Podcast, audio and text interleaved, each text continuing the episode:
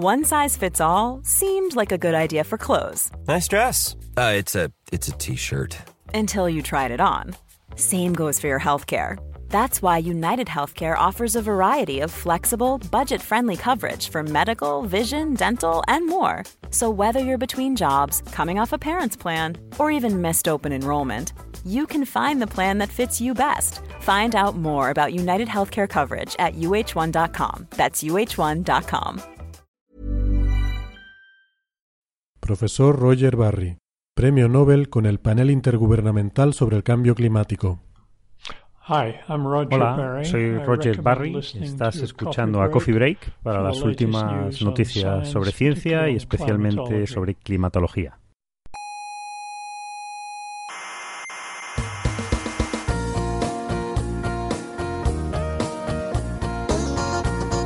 Aquí comienza Coffee Break, la tertulia semanal de la actualidad científica y tecnológica.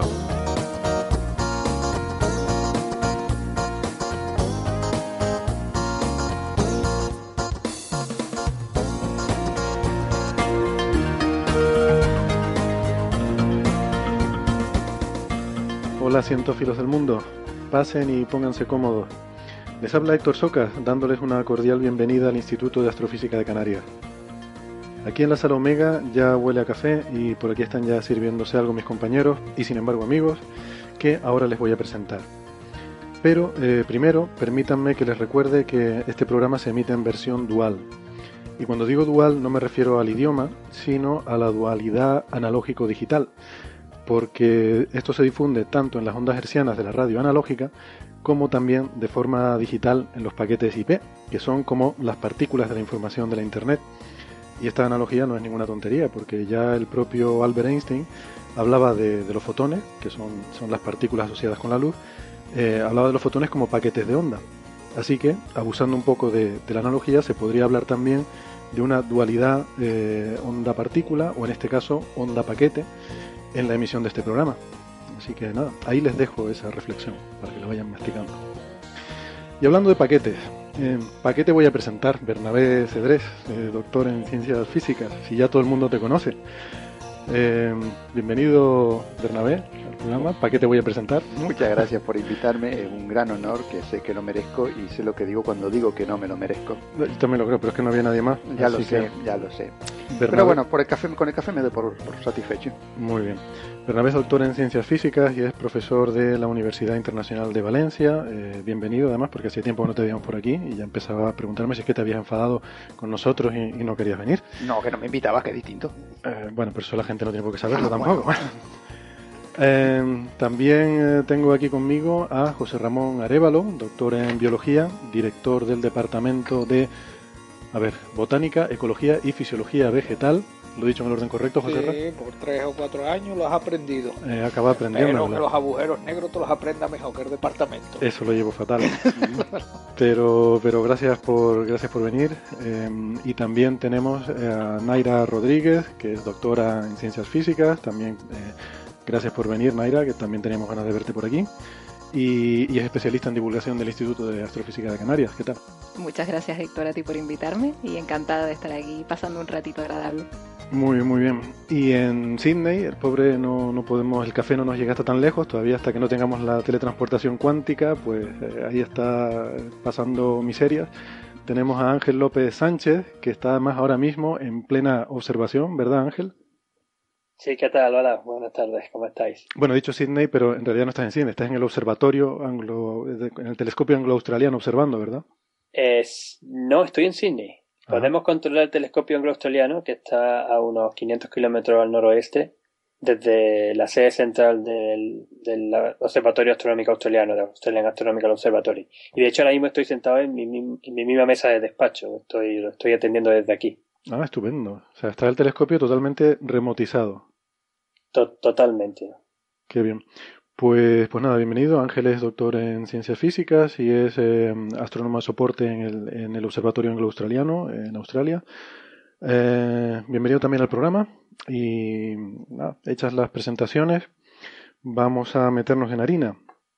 Eh, la verdad que esta semana tenemos unas cuantas noticias interesantes de comentar Y, y, hoy alguna que me gustaría, bueno, brevemente, quizás no merecen tampoco eh, mucha discusión, pero sí que hay algunas cosas que me gustaría aclarar, ¿no? Por ejemplo, estos días probablemente habrán visto en algunos medios de comunicación no tan rigurosos y no tan fiables como este programa, habrán visto una noticia sobre la famosa estrella Tabi, esta estrella con esos, eh, esa curva de luz tan extraña que de repente se oscurece eh, de una forma irregular, algo que no parece explicable por tránsitos de planetas, y esta estrella ha dado lugar a mucha controversia. Hay quien ha dicho que eran extraterrestres, que estaban construyendo una esfera de Dyson alrededor de la estrella, otros han dicho que no. Bueno, pues habrán visto estos días en algunos medios de dudosa reputación, eh, por ejemplo, no quiero dar nombres, pero por ejemplo podríamos pensar en I fucking love science, em, habrán visto una noticia sobre esto diciendo, no, descartado, no son, no son alienígenas lo de la estrella. Entonces, bueno, lo primero que quiero aclarar es que no hay nada nuevo, eh, por lo menos para los oyentes de este programa, porque lo único que ha salido es lo que ya eh, discutimos aquí en nuestros programas 43, el episodio 43 y el episodio 44. Eh, y lo único que ha pasado estos días es que ha salido publicado el artículo que en aquellos momentos discutimos, hace ya, pues, no sé, dos meses o algo así, era de eso. Nosotros lo discutimos cuando se envió el artículo y ahora ha salido en los medios porque ese artículo ha salido publicado en el Astrophysical Journal. Y de hecho, algunas, eh, algunos medios han sacado, sacaron el, eh, la noticia en el momento, eh, igual que hicimos nosotros cuando se envió el artículo, y lo han vuelto a sacar ahora sin darse cuenta de que es la misma noticia. Así que bueno. Bueno, por resumir, les referimos a aquellos episodios para el que tenga interés, pero básicamente la idea es que esta, esta estrella fue observada con el satélite Kepler. Durante dos años de observaciones, pues presentó un comportamiento muy anómalo, para el cual se han barajado varias hipótesis, todavía no está claro, eh, cuál es la, razón de que esta estrella se comporte así. La cuestión es que luego hubo un estudio posterior de un investigador que se llama Schaeffer de la Universidad de Louisiana State que tuvo la brillante idea de ir a coger placas fotográficas antiguas y ver un registro histórico de lo que había hecho esa estrella durante los últimos 100 años, eh, con registros de hasta hace 100 años para atrás, y eh, concluyó, bueno, sacó una serie de conclusiones bastante sorprendentes, ¿no? Básicamente que había ido disminuyendo progresivamente el brillo de esta estrella durante un siglo, lo cual es totalmente eh, sorprendente. O sea, no hay forma en la física estelar que más o menos conocemos de explicar esto. Lo que pasa es que este trabajo nosotros lo criticamos bastante eh, en nuestro programa, precisamente en el 43, porque aunque la idea es muy buena, estaba claro en el artículo que había errores de, de concepto del análisis de datos bastante, bastante obvios eh, aquí, como digo, en el episodio 43 hicimos una discusión de esos errores que nos parecían. Incluso hicimos una encuesta entre nuestros oyentes a ver qué les parecía a ellos de algunos plots en los que el, amigo Schaeffer eh, concluía que había unas correlaciones y la conclusión mayoritaria de nuestros oyentes es que no, no había tal correlación. Pero bueno, la cuestión es que la semana siguiente, que lo comentamos en nuestro episodio 44, se envió un artículo por un grupo de investigadores, eh, el investigador principal se llama Hipke, entonces Hipke y colaboradores hicieron un artículo donde pues igual que nosotros, eh, decían que la idea de irse a las placas fotográficas era muy buena, pero apuntaba, como ya nosotros habíamos dicho, que había errores manifiestos en el análisis de datos. Eso provocó una reacción bastante airada de Schaeffer, por cierto. Bueno, toda esa polémica ya la discutimos en su momento. La cuestión es que el artículo de Hipke y colaboradores acaba de salir publicado. Entonces eso es simplemente la noticia. Algunos sitios están titulando esto No hay alienígenas en la estrella Tabi, simplemente porque desacredita el trabajo de Schaeffer bueno, eh, o sea, tan incorrecto es decir originalmente que aquello es alienígena como decir ahora que no lo son. no tenemos ni idea, básicamente. Pero bueno, hay, algunas explicaciones naturales. O sea, está la explicación de los cometas. Nosotros aquí en aquel momento apostamos por actividad estelar. Eh, bueno, en fin, hay, hay una serie de hipótesis ahí que. Pero que yo creo que aquí lo que hacen falta son más datos. Eh, necesitamos más datos y por desgracia, pues Kepler ya no está observando ese campo. Así que Vamos a tener que hacer seguimiento con otros telescopios y bueno, misiones futuras. En fin, ya veremos qué pasa con la famosa estrella de Tabi.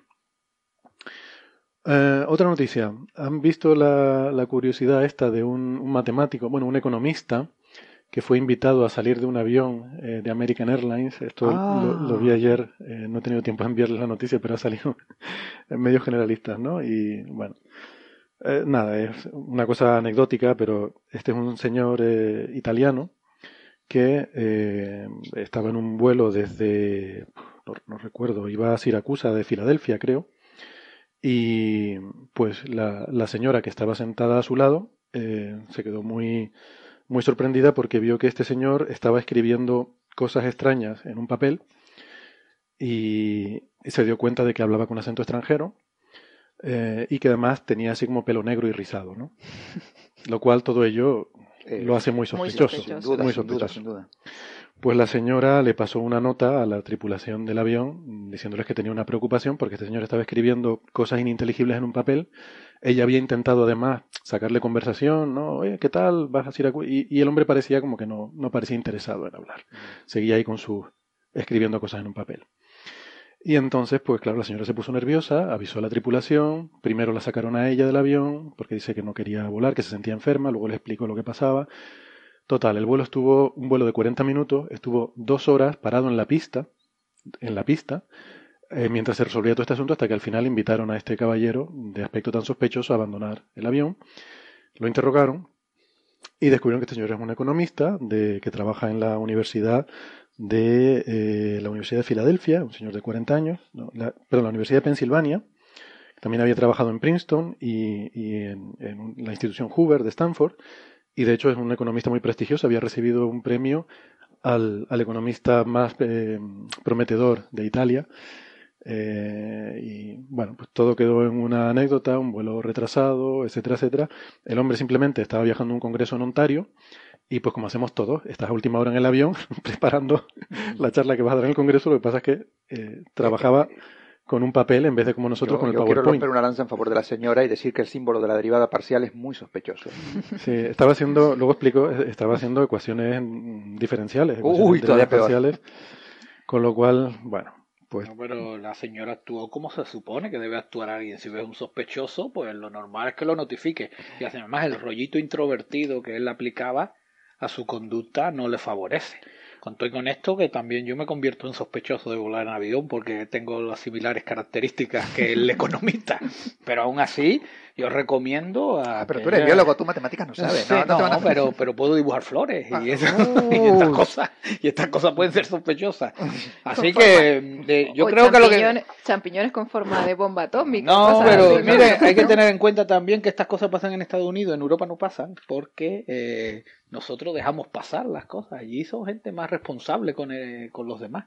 Yo creo que la señora debería recibir un premio por su actitud tan, tan cuidadosa con respecto al resto de los, del pasaje. No sé, pero a mí Profile nunca me ha acabado de convencer. bueno, pero es lo único que tenemos.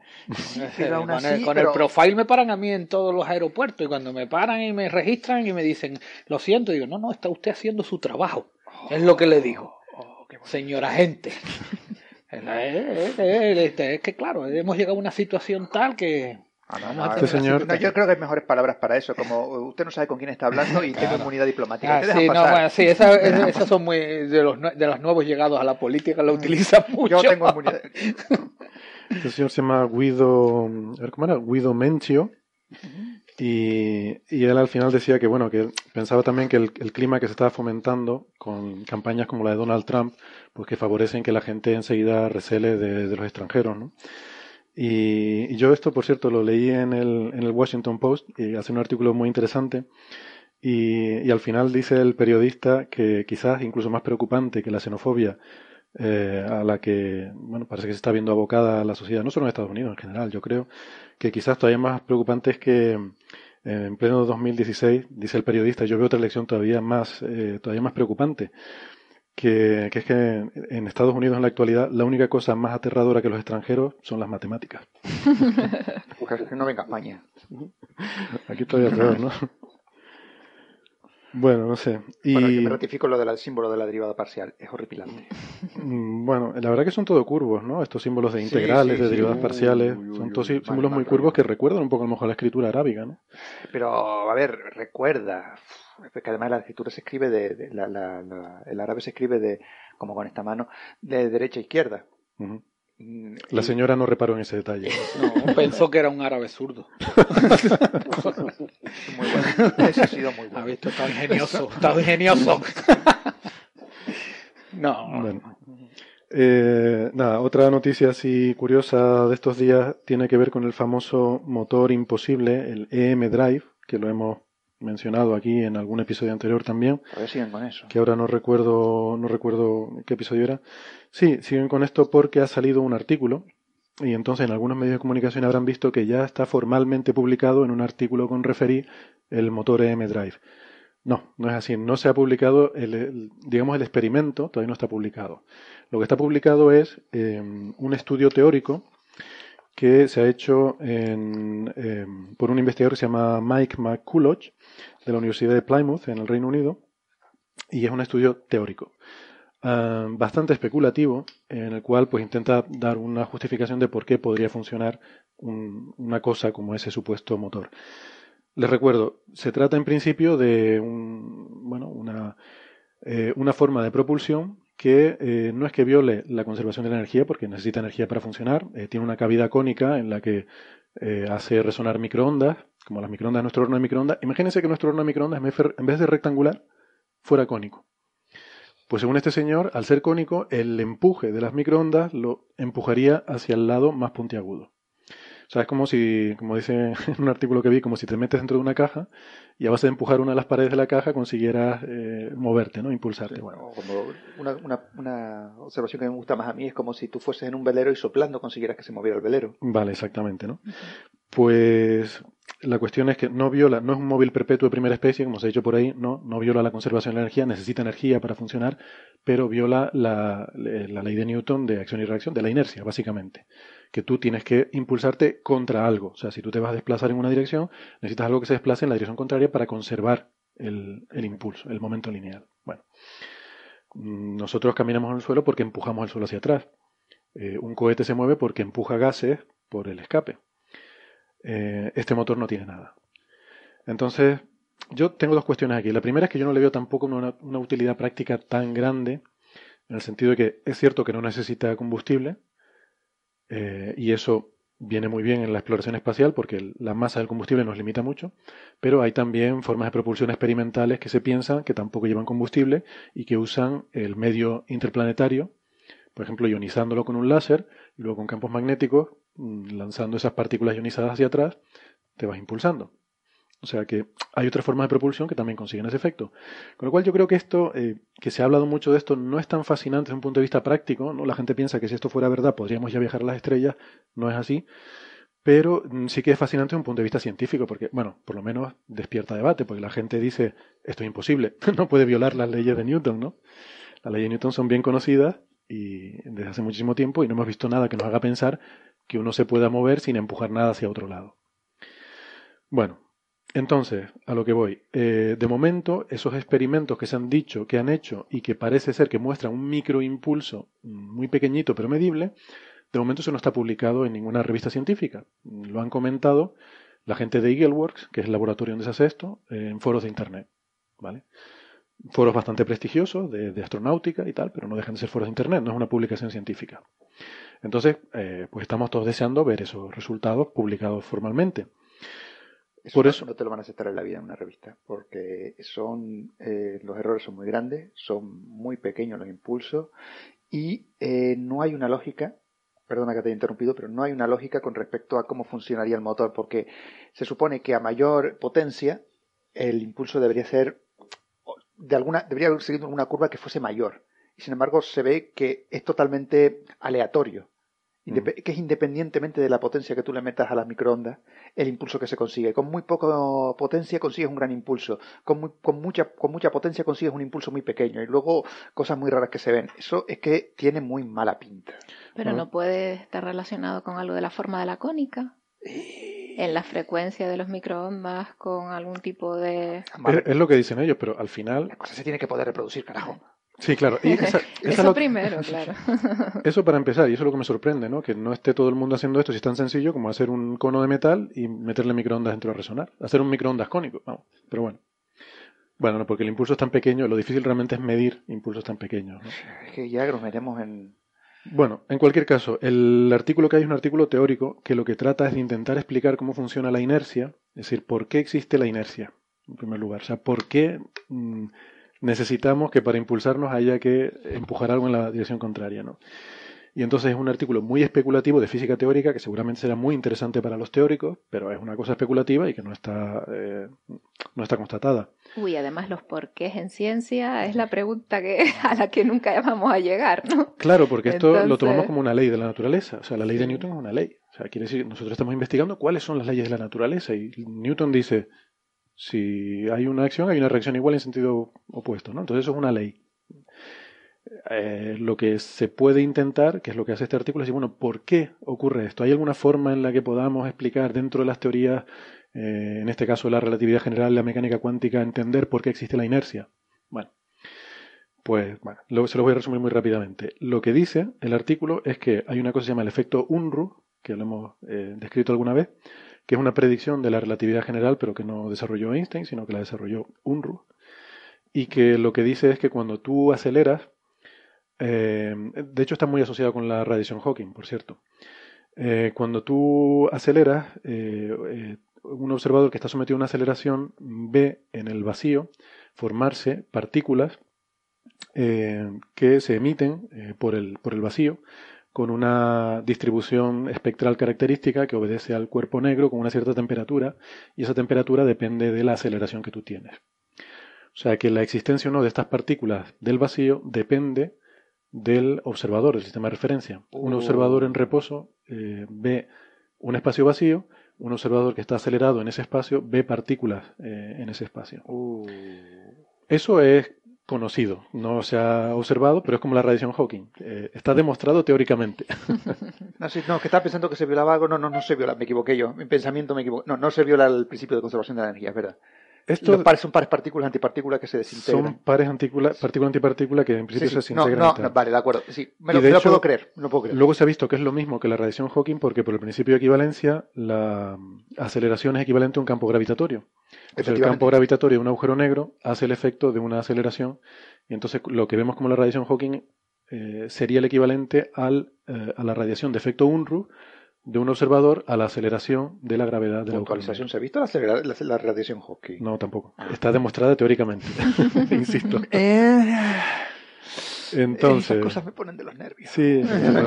bueno, pues tú imagínate, eso es lo más sólido que hay en este artículo, ¿vale? Entonces, lo que dice este artículo es la razón por la que cuando empujamos un cuerpo ejerce una inercia que se resiste a ese empuje es porque al acelerarlo, la radiación UNRU que recibe lo empuja en sentido contrario y es una presión. Es una cosa muy alambicada. Sí, pero es chula. Está muy chulo, desde un punto de vista teórico eh, es muy divertido. Yo por eso lo he sacado, pues me interesa, a mí ese rollo teórico me interesa. ¿no? A mí lo del motor este, yo para ir a Marte esto no lo veo. ¿Qué quieres que te diga? Ahora, a mí, a mí me, gusta mucho la radiación Hawking y la radiación Unruh y qué pasa a diferentes observadores, cómo ven partículas o no ven partículas. O sea, el, hecho de que la existencia de materia dependa del sistema de referencia en el que estamos, me parece una cosa alucinante. Y eso es una, vamos, una predicción muy bien establecida de la relatividad, ¿no? Es como las ondas gravitacionales, que todo el mundo cree que algún día eso se observará. ¿Las qué? Las que. no, no, no, acabas de decir las ondas gravitacionales se observaron el otro día. Sí. Ah, por eso. Ya, ya. Pero bueno, que era una predicción que estaba ahí, que era muy, muy ah. sólida, que todo el ah, no te entendí mal, perdona. Te entendí que no se habían observado todavía. Digo, como que no, si las observamos. No, bueno, que hasta el otro día no se habían observado, ah. pero que todo el mundo contaba con que eso tenía que existir. ¿no?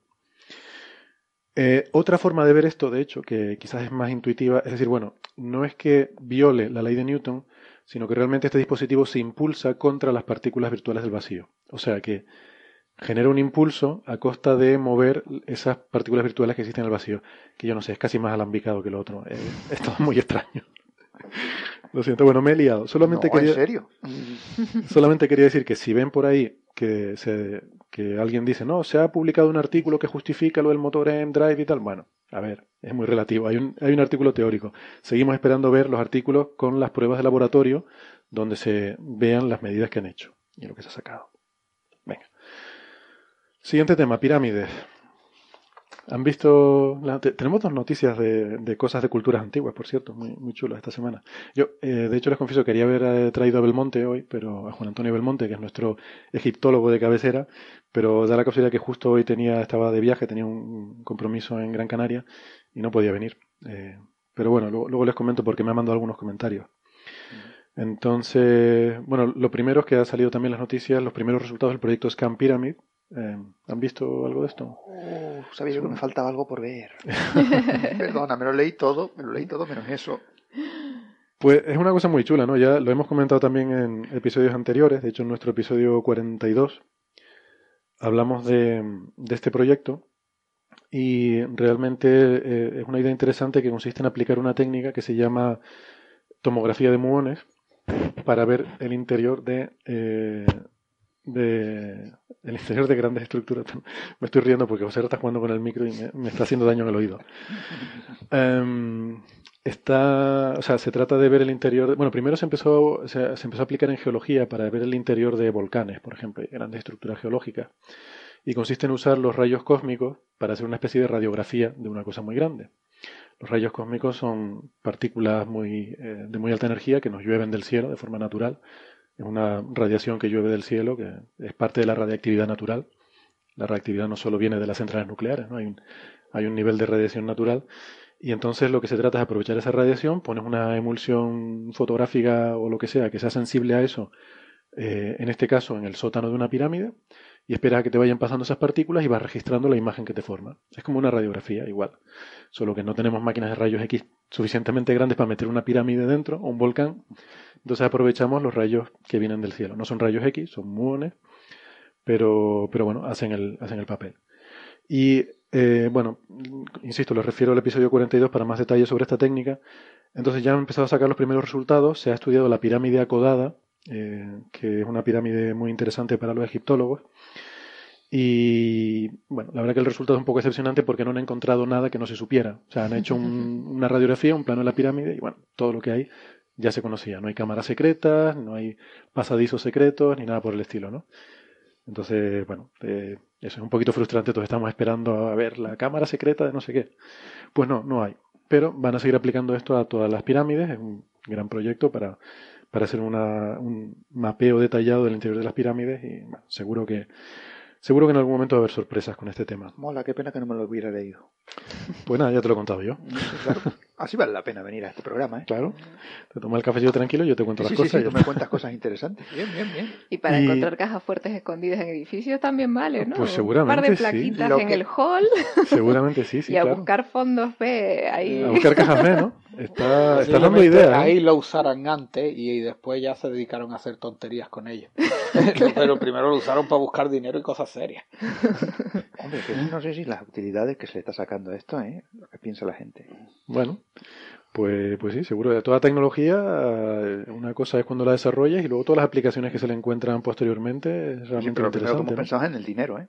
Sí. no piensa en el dinero, en cómo invadir un país y ahí a partir de ahí ya lo aplica a la vida normal o hace tonterías con ella. La vida normal. la, vida regular. Ves demasiadas noticias de las normales. Sí, sí, sí, claro. De todas formas, si lo que están buscando es una cámara subterránea, pues como no escarben, porque me refiero yo a dónde van a poner la emulsión, la emulsión la tienen que poner en la zona base. En el sótano, sí, porque la idea. Claro, si buscando algo que esté por debajo, no lo vas a encontrar. No, no, no, no. La idea es hacer un mapeado de todo, el, todo lo, que, hay por encima. sí. claro. Buscar cosas fin, que estén ahí ocultas entre paredes o cosas así. Bueno, sí, interesante. Em, y luego la otra historia también que quería comentar tiene que ver con, con mayas, que esto sí que seguramente lo habrán visto, ¿no? Eh, la, historia esta de que un, chaval de 15 años, esto salió en muchos medios de comunicación porque es una historia muy peliculera, un chaval de 15 años usando las estrellas y el Google Earth había encontrado las ruinas de una antigua ciudad maya, ¿no? No sé, eh, suena mucho a Hollywood esto. suena demasiado sospechoso la idea. La historia Tiene todos los elementos, el niño superdotado, la cultura antigua, eh, algo novedoso, eh, sospechoso además de que tenga algunas cosas ocultas que no aparecen de otra manera. Y claro, con todos estos condicionantes, lo normal es que hubiera copado todas las, todos los medios de comunicación como, lo, como, era de esperar.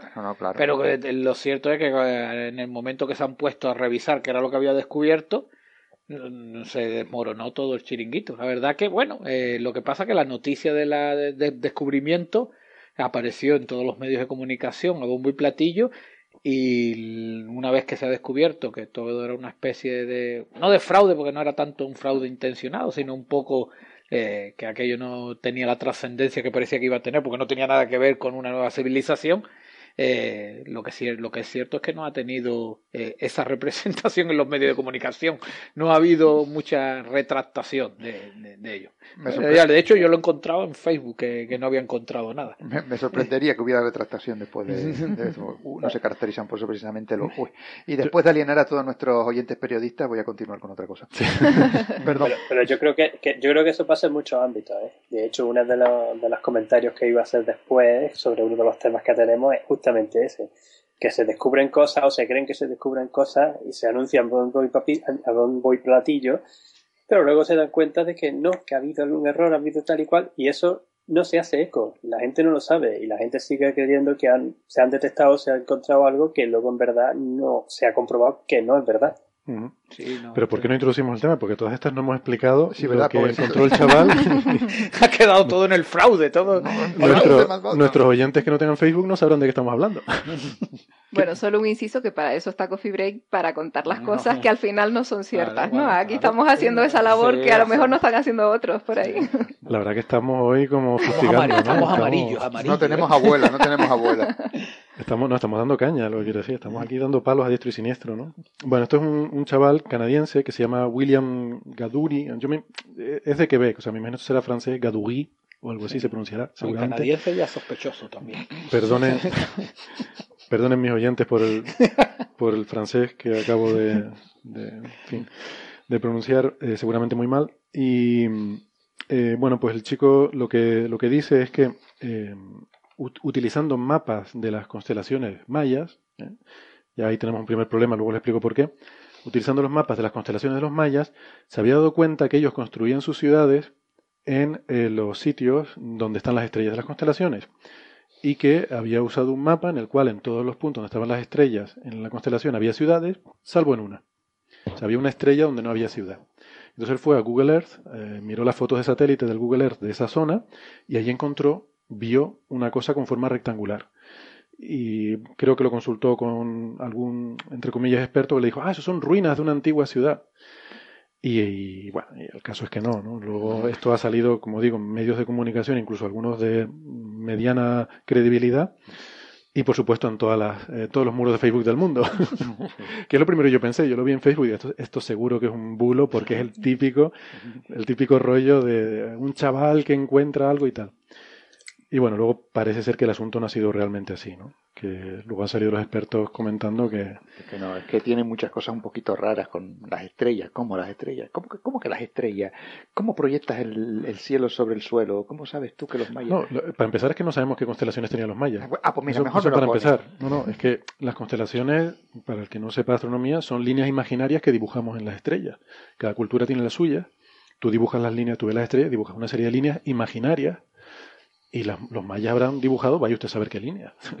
no sabemos, o sabemos muy poquito sobre las constelaciones. Si es que dibujaban líneas, que esa es otra. Si es que dibujaban sí, Los, los aborígenes australianos lo que hacían eran dibujar las constelaciones oscuras, que eran las bandas de la Vía Láctea. por ejemplo, le veían un emu, lo que nosotros vemos en la parte central de la Vía Láctea. El emu es el típico tipo como un avestruz grande australiano. Está también en el escudo de Australia con con el canguro y recorre pues desde la Cruz del Sur, del saco de carbón, la famosa mancha oscura de, la Cruz del Sur, sería la cabeza con el pico, el cuello largo que baja por Centauro y la parte del cuerpo sería eh, la constelación de, Sagitario. Ellos veían como una mancha oscura, una constelación oscura, era su mayor, su mayor asterismo en el cielo. La verdad que es curioso, ¿no? Que prácticamente todas las culturas tenían sus constelaciones, ¿no? No, pero no es exactamente una constelación, es una mancha. Sí, que ves cosas en el cielo y le dibujas líneas, ¿no? Para intentar eh, ver cosas ahí, ¿no? Yo cuando, cuando hablo con chicos, sobre todo jóvenes, estudiantes o, gente que está empezando, yo le, invito a que dibujen sus propias constelaciones. Imaginaros que no habéis visto nunca un mapa del cielo, gente joven quizás, y intentas conectar los puntos y ves qué, qué veis ahí, qué, qué os trae, qué, qué, os imagina el ver el universo. Uy, eso es muy peligroso. Es un test psicológico, ¿no? Un iPhone. es lo que verían ahora, claro. Verían, eh, ahora mismo verían eso, iPhone, la estrella del rock. No intentaron sacar una cosa. Los chicos de mi barrio pintarían otras cosas. Para David Bowie. de todas formas, lo que más me llama la atención, que, de eh, que a pesar de todo lo que pueda parecer fraudulento, que bueno, que, que parece más una confusión que, una, que un fraude, eh, lo que me llama la atención que un chico de 15 años, que lo que debe estar es por ahí intentando ligotear y viendo las películas, los juegos del hambre y todas esas cosas raras, eh, se estuviera el tío haciendo mapas de constelaciones, sean como sea, y se haya dedicado a ver bueno, Google, ¿no? Yo creo que por lo menos eh, algo ha mostrado de una inquietud y una iniciativa que en ese caso hay que valorar. Luego los medios de comunicación harán lo que sean porque tienen que, que, venderse, pero el problema es que... Vamos, yo con 15 años, yo desde luego constelaciones no estaba buscando. ¿eh? justo, eso es lo que iba a comentar, ¿no? Que es bastante sorprendente que, porque no solo es eh, buscar en Google Earth, sino tienes que ver cómo estaban las estrellas colocadas pues en la época de los mayas y eso lleva un, un, también un proceso de, de ver, pues en, esta época no estábamos exactamente en la misma orientación y, y, el cielo era un poco diferente, ¿no? Entonces sí, lleva un proceso, un proceso interesante, o sea que sí que... Yo no lo sabría hacer. No, Eso seguro, pero ni estudiando. ¿eh? Se ve que interés en astronomía eh, tiene este chico y, y bueno, que estas cosas también alientan a otros estudiantes a ver, oye, y esto se puede hacer, y esto lo puedo hacer desde casa. Entonces, igual que esto no ha sido un descubrimiento tal, pero sí que se pueden descubrir otras cosas, ¿no? Y bueno, eh, en mucha parte, la, en esto se basa la, la ciencia ciudadana, ¿no? En, cuando somos muchísimos, los, los, investigadores no nos podemos dedicar a muchísimas cosas que nos gustaría, ¿no? Pero si toda la sociedad en ratitos libres tienen el interés y las ganas de, de estudiar estas cosas, pues seguro que tenemos descubrimientos sorprendentes. Ángel, creo que querías decir algo. No, sí, yo quería, quería hacer el comentario que esto de intentar dibujar las constelaciones o un asterismo en particular del cielo sobre, sobre, el, suelo o sobre el edificio, alguna construcción o algo representativo no es ni mucho menos la primera vez que se intenta. Y a quien se lo tenéis que preguntar, que lo cuenten bien, porque él se sabe el caso muy bien, es a Juan Antonio del Monte. Porque mm. hubo una teoría loca de esas por ahí que las tres pirámides de, principales de, de de Egipto eran el cinturón de Orión y se pusieron a buscar las otras estrellas brillantes de la constelación de Orión, intentando representarlas de forma inversa, con el río Nilo que sea la Vía Láctea, que también pasa por ahí sobre el cielo, y una teoría bastante descabellada que en verdad no tenía ni, ni pies ni cabeza, pero que tuvo mucha repercusión eh, mediática hace, no sé si fue hace 20 o 30 años. No recuerdo los autores, el autor o los autores, y no recuerdo tampoco el libro, pero simplemente eso, son las especulaciones que la gente intenta ver, intenta, quizá también es un poco como la astrología, ¿no? Queremos tener una cierta conexión con, con el universo, que en verdad no es tan, o sea, más, que queremos darle esa explicación de que estamos mucho más conectados de lo que creemos, y, y queremos ver esas cosas que en verdad no existen. Hmm. Cuando en verdad, como astrónomo, o como astrofísico o como científico, muchas veces te, te das cuenta de que estás todavía más conectado realmente al cosmos de lo que creemos, porque nuestros átomos se sintetizaron dentro de las estrellas hace miles de millones de años. Exactamente. Bueno, y todavía nos ha comentado que la ciudad que descubrió este chico en realidad era un campo en barbecho. Era un campo de maíz, ¿no? Campo de millo, hombre. De millo, que decimos en Canarias, pero sí, sí. Sí, entonces los expertos lo que dicen es eso, ¿no? Que, que esto, pues que era un campo de maíz y, que nada, que bien, en fin, eh, está bien, sigue jugando. Sí, está bien. Lo que pasa es que esa de, la, más de gracia como intentar proyectar las estrellas sobre el suelo, eso siempre es un problema muy grande. Porque hay, otra cosa, por cierto, que no hay nadie ha dicho tampoco que los mayas construían sus ciudades siguiendo estrellas. Ah, no, no, por, supuesto, no es una cosa que se sacaron de Eso es otra cosa también, exacto, que, que, se ha inventado saber dónde. Lo habrá visto en alguna película o alguna cosa, no sé. Esto que comentabas, Ángel, del el cinturón de Orión en las pirámides de Egipto, sí que lo, de hecho, sí que nos lo contó Belmonte la última vez que estuvo eh, aquí en Coffee Break, que no recuerdo ahora mismo qué episodio es, pero bueno, es es fácil de, encontrar. Em, y, hablaba de ese tema, ¿no? Mm, aunque sí que es cierto que los egipcios eh, sabían más de astronomía de lo que los historiadores eh, hasta hace poco eh, asumían, ¿no? Y que ha sido un descubrimiento relativamente reciente, el que, pues que efectivamente sabían, sabían también bastante de astronomía, ¿no? Y, yo estoy buscando aquí entre mi correo porque me había mandado un, me había mandado un mail Juan, Juan Antonio Belmonte, eh, sobre... Eh, a ver si lo encuentro efectivamente. Bueno, sus propios comentarios y también me refería a un colega suyo, eh, que es un, experto en mayas. Lo de Juan es Egipto, fundamentalmente. pero un, colega suyo que es experto en mayas, no sé cómo se llama eso, un mayólogo. Igual que hay egiptólogos, habrá mayólogos, supongo, ¿no? Que se llama... ¿No es experto en abejas? Iván, Iván Sprite se llama. Y dice lo siguiente, ¿no? Eh, textualmente, estoy traduciendo lo que decía. Decía, bueno, por resumir, sabemos bastante poco sobre las constelaciones de los mayas y las estrellas que ellos incluían en sus constelaciones, y no hay absolutamente ninguna razón para pensar que localizaran sus asentamientos de acuerdo a patrones estelares. A ver, yo me imagino, esto aquí yo lo estoy diciendo yo, me imagino los mayas construían sus ciudades pues donde buenamente podían como cualquier hijo de vecino, ¿no? Que más las ciudades normalmente se forman por agregación de casas, no, no porque alguien diga aquí, ¿no? Normalmente. Em, entonces, em, también continúa aquí este párrafo diciendo, eh, me sorprende verdaderamente, tanto a mí como a muchos colegas, que una historia como esta reciba una atención mediática tan amplia. Por supuesto, eh, un número de, sitios mayas se han encontrado a través de eh, remote sensing, ¿no? de ver cosas de satélite. por ejemplo, pueden mirar la lista que tenemos en nuestro, nuestra página web y ahí da un, da un link. Dice, pero en este caso no hay ninguna indicación de que ese sea el caso. O sea que estamos ante un, campo de maíz de, que lleva 15 años abandonado, según eh, la opinión de, de los expertos. Pero claro, aquí el problema de todo esto creo que es lo que decías tú, Naira, eh, que aquí hay un chico, bueno, y tú también lo, lo apuntabas, Joserra, aquí hay un chico claramente con una mente inquisitiva y con curiosidad y con eh, una motivación por estudiar este tipo de cosas. Y yo lo que espero es que toda esta repercusión negativa que va a tener ahora, pues que no lo desanime, ¿no? Eh, y no le cause una frustración y acabe haciéndose economista o cualquier otra cosa. Siendo algo de utilidad. Algo de utilidad. Como si los economistas fueran útiles. Eh, a ver, que yo lo que acabo de decir. esto luego lo cortamos, no te preocupes. Ah, vale, gracias, Héctor. Que, que, bueno, que esperamos que el chaval no se desanime y que siga aplicando esa, ¿no? esa, esa curiosidad y, y esa mente que tiene para, bueno, bien canalizado, como decía además aquí un, investigador que, que, contestaba, pues que bien canalizado, pues que, se forme, que estudie, que se convierta en un experto en civilizaciones antiguas y quizás algún día... Claro, yo, creo que el problema aquí es que si el chico en realidad fue a consultar un experto y el experto, pues me imagino que un poco a la ligera le diría, pues sí, sí, esto es una localización maya. Vale, hay que tener en cuenta también que a los niños, yo lo estoy viendo, les está haciendo mucho daño todos los programas estos de divulgación científica que hay en televisión, en Discovery, en esos canales, de, e incluso en National Geographic, de tal manera que un niño que se quiera dedicar a la biología, ya si no aparece un megalodón o aparece algún cacho de dinosaurio, se aburren se aburren porque están acostumbrados a estos canales que les muestran lo excepcional que es la ciencia.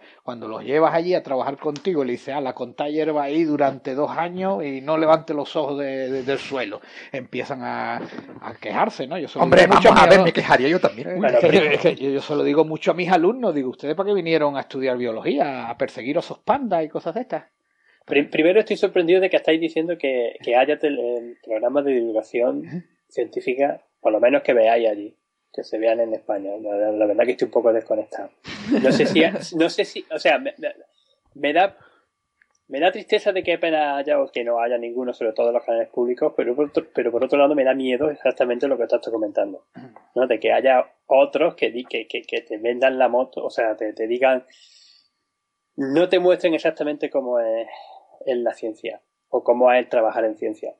Pero voy a ir un pasito más. Son lo que ocurre o lo que yo estoy. la, noción que tengo, y ya de, no solo de allí, sino también de aquí, es con todos estos programas de.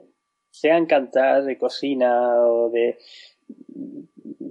lo que sea, ¿no? Que tienes que destacar en algo, que todos intentan buscar el esfuerzo rápido. O sea, el esfuerzo no. El, el éxito rápido, sin esfuerzo y sin trabajo. El pelotazo. el pelotazo. O quieren, o sea, quieren tal, y ya no te voy a decir de vivir del cuento tampoco es eso, pero que ya tenés cierto caché, cierto nivel en el que ya puedes hacer, participar o te invitan o te dan de trabajo, te, te, pagan un montón por ir a los programas, no lo sé. Cuando en verdad la gran mayoría de los trabajos, creo yo, no ya no solo en ciencia, ¿no? Tienes que dedicar un esfuerzo, tienes que tener un esfuerzo, tienes que eh, trabajártelo, eh, nunca me has dicho, estudiar eh, tener muchísimas distintas formas de, enfrentarte a los problemas para poder avanzando poco a poco y, y, poco a, poco, ¿eh? eso es lo importante, porque solo oímos hablar de los resultados espectaculares. Aquí, por ejemplo, pecamos de eso, claro, estamos hablando de la noticia de la ciencia y hablamos de las cosas que realmente son impactantes, ¿no?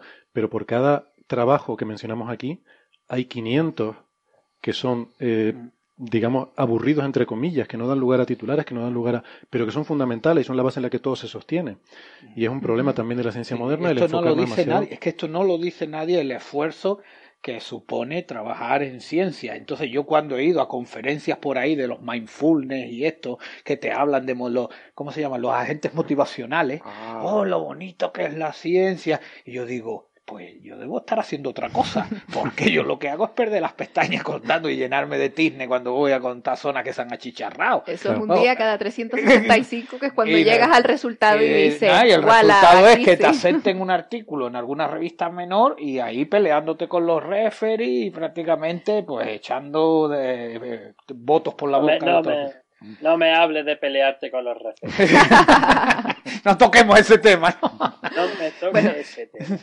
Bueno. Es que, es que también tus papers, Ángel. es que vas provocando con tus teorías. aquí no, puedo hablar. No Sí, pues no sabemos si algún oyente será el referee de Hombre, lo que sí. Si algún oyente es el referee de este artículo, que, me, lo que se componga en contacto conmigo de forma directa. que lo que sí es cierto es que tanto estos, tanto estos artículos que tienen un gran impacto, como todos esos que a lo mejor no lo tienen tanto, eh, probablemente tienen tres años de investigación detrás, incluso hasta diez, ¿no? Los artículos de Kepler, por ejemplo, eh, bueno, no sé si hablaremos ahora de exoplanetas y demás, pero... Tenemos que hablar, tenemos que hablar. Tenemos que hablar. un tema de pues rabiosa actualidad. pues, bueno, pues eh, Kepler, la misión espacial, para estar ahora en el espacio durante unos años, observando un montón de estrellas y detectando exoplanetas, pero es una misión que probablemente ha tenido 10 mínimo o 20 años de desarrollo, más todo el previo de diseño del proyecto y tal. Entonces, mm. las personas que están ahora obteniendo resultados y dándonos unos titulares eh, destacados, llevan 30 años, trabajando en el proyecto. Pero fíjate, yo voy todavía más allá. Eh, o sea, eso que dices es cierto, pero es que además, por cada uno de esos investigadores, hay muchos más que no trabajan en Kepler, que hacen cosas que han servido para poner parte del conocimiento previo con el que luego hemos sido capaces de decir, vale, ahora estamos en posición de mandar una misión espacial para intentar ver qué planetas hay ahí. Pero hay muchísima gente que hace trabajo mucho más, digamos, árido, que es súper necesario, claro. que es trabajo de fondo, que no va a salir nunca, nunca. O sea, no es que estés 20 años y lo, no, no, no va a salir nunca. Hay gente que hace trabajo de hormiguita, que en ciencia es súper necesario, ¿no? Eh, y que, pues eso. ni siquiera los invitarán a un podcast. Ni siquiera. no, pero esa gente está haciendo trabajo de verdad. son útiles... que estamos aquí somos los que no lo hacemos. Esa gente son útiles para la sociedad y para la sociedad. Perdona, perdona, pero yo estoy aquí trabajando observando, ¿eh? eh con un ojo, con un ojo observa. Pluriempleado. con un ojo estoy mirando. Voy a hacer un comentario que, no lo hemos dicho. Que, me quedan 40, 24 minutos, tengo que estar cambiando el campo. Vale, pero cambia, ¿cambias el campo y vuelves o no? Eh, sí, hombre, cambiar ah, el campo y vuelvo. es que Ángel está observando ahora mismo. Sí, no, es que estoy coordinando porque también eh, José Ras se tiene que ir eh, antes que los demás.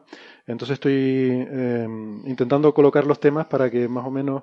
Entonces estaba pensando, eh, Ángel, hablar de las cosas que quiero que tú nos cuentes en la parte final del programa, si te parece bien. Vale. Y ahora mismo, por ejemplo, ya que estamos hablando de, y así lo hilamos muy bien, de programas de divulgación y tal, señores, se eh, cumple 90 años el amigo David Attenborough. el gran, gran biólogo. Un referente, un referente. No, es biólogo. Bueno, no sé lo que Yo creo que es periodista. Es periodista. lo mismo que los grandes divulgadores de la ciencia generalmente no han sido biólogos. Creo que David Attenborough es periodista, eh, Jacques Cousteau era marino mercante y Félix Rodríguez de la Fuente, que yo creo que es el referente con el que los que tenemos ya una edad eh, vimos la divulgación científica, era odontólogo, era dentista, vamos. o sea, que no suele ¿Ah, tener muy buena relación lo de ser biólogo con la divulgación. Hay una gran excepción que yo considero que es uno de los mejores divulgadores de todos los tiempos, que es Carl Sagan, que era realmente científico, era, era astrofísico. Sí, pero él está hablando de biólogo, tú estás hablando de científico. Ah. hombre. Así no conozco ningún biólogo, ¿no? Eh, Biólogos divulgadores, es Joserra. voy a ser el próximo referente. No, ciertamente eh, los, documentales eh, y, la forma de presentarlos. Pero yo, yo también he de decir que, bueno, que ahora toca hablar de David Attenborough, pero que aquí en España con Félix Rodríguez de la Fuente también tuvimos un, como un referente que yo creo que ha marcado la infancia de muchos niños y de Viatenburg, pues claro, ha tenido un impacto pues, a nivel internacional, pero también los documentales de Félix Rodríguez de la Fuente se han repartido por todo el mundo y haciendo cosas que no, que eran impensables en esa época, con muchos menos medios que David Attenborough. Pero David Attenborough ha contado pues con, con, los medios que Tiene la BBC detrás, claro. En la BBC, en Bristol, una tradición que haya incluso eh, pues una escuela de, eh, de comunicación científica, donde se hace el grado de comunicación científica, donde he ido yo un par de veces a dar algunas, algunas ponencias. Entonces muy buena no será. No, sí, cuando me llaman a mí. Pero la verdad es que, bueno, lo que primero lo que me sorprendió es que hubiera un, un, centro donde hubiera un grado de comunicación científica, exclusivamente de comunicación científica. Por cierto, la asignatura en la que yo impartía se llamaba Science Controversial. Ah, Por eso me llamaban a mí. No les van a llevar a ustedes que son del mainstream. Se me oh. llaman a ustedes los que solamente el pescado muerto nada a favor de corriente. Es mi frase favorita. No, pero sí que David Attenborough desde luego se ha convertido en un referente de la comunicación internacional, pero que también contó con un, con un viento favorable de medios y asesoramiento eh, de todo tipo, ¿no? Pero desde luego marcó los medios, los medios, por ejemplo, de Félix Rodríguez de la Fuente no estaban a la par, pero yo creo que comparativamente para lo que es televisión española y lo que era producción de documentales científicos, probablemente fue de las mayores producciones de la época, ¿no? tenía avionetas con las que iban a sitios y... Bueno, también hoy en día no podría haber hecho esos documentales.